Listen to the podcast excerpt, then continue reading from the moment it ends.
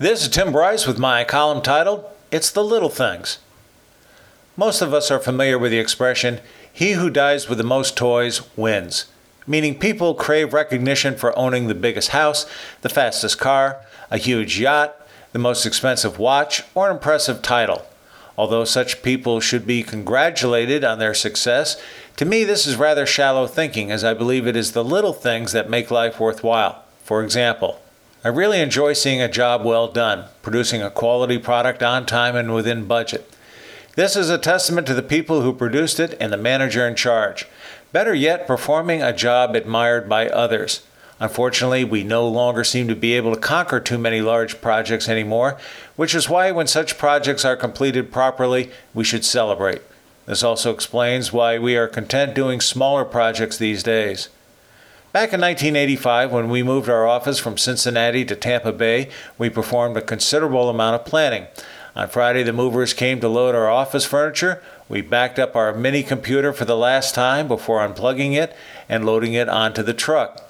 We then drove as a convoy to Florida. On Monday morning, the movers brought in our furniture to the new office. We installed the computer and were back up and operational by 9 a.m. Monday morning. Some people thought the move couldn't be done over a weekend. We didn't think twice about it.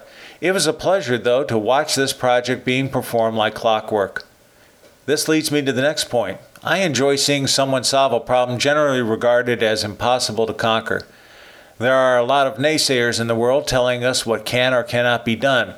It's always a pleasure to prove them wrong. In particular, we produced a technology to automatically design and document information systems based on the interpretation of requirements.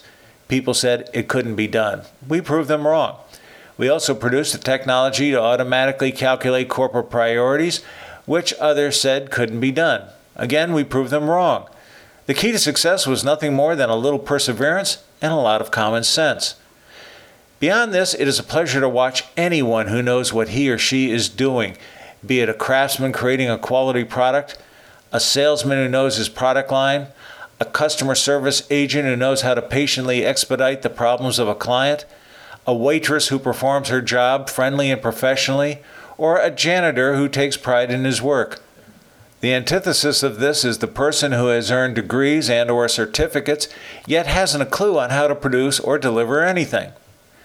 I also enjoy seeing a good deed performed whether it is for a neighbor, friend, co-worker or a complete stranger, thereby maintaining our sense of humanity and decency.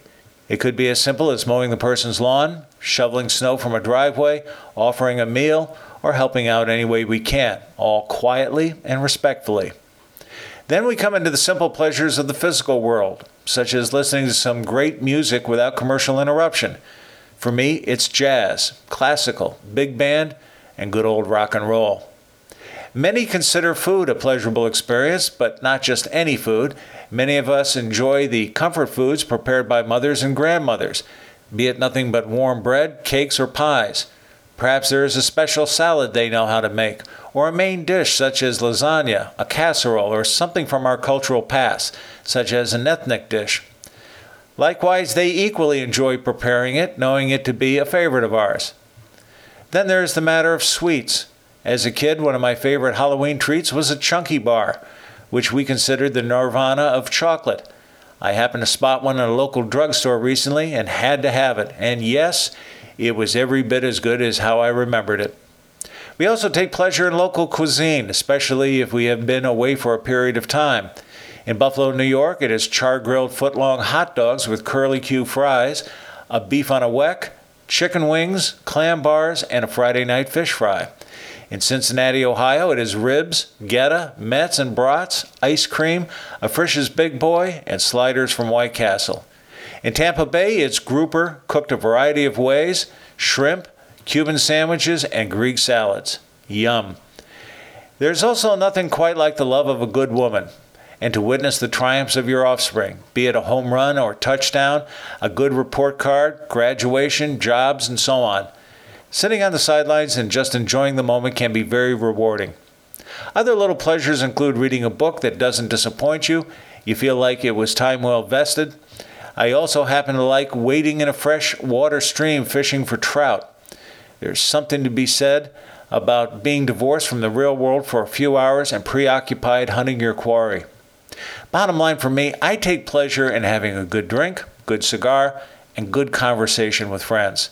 I find this more rewarding than any mansion, yacht, or fancy automobile.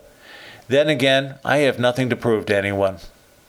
Friends, keep the faith.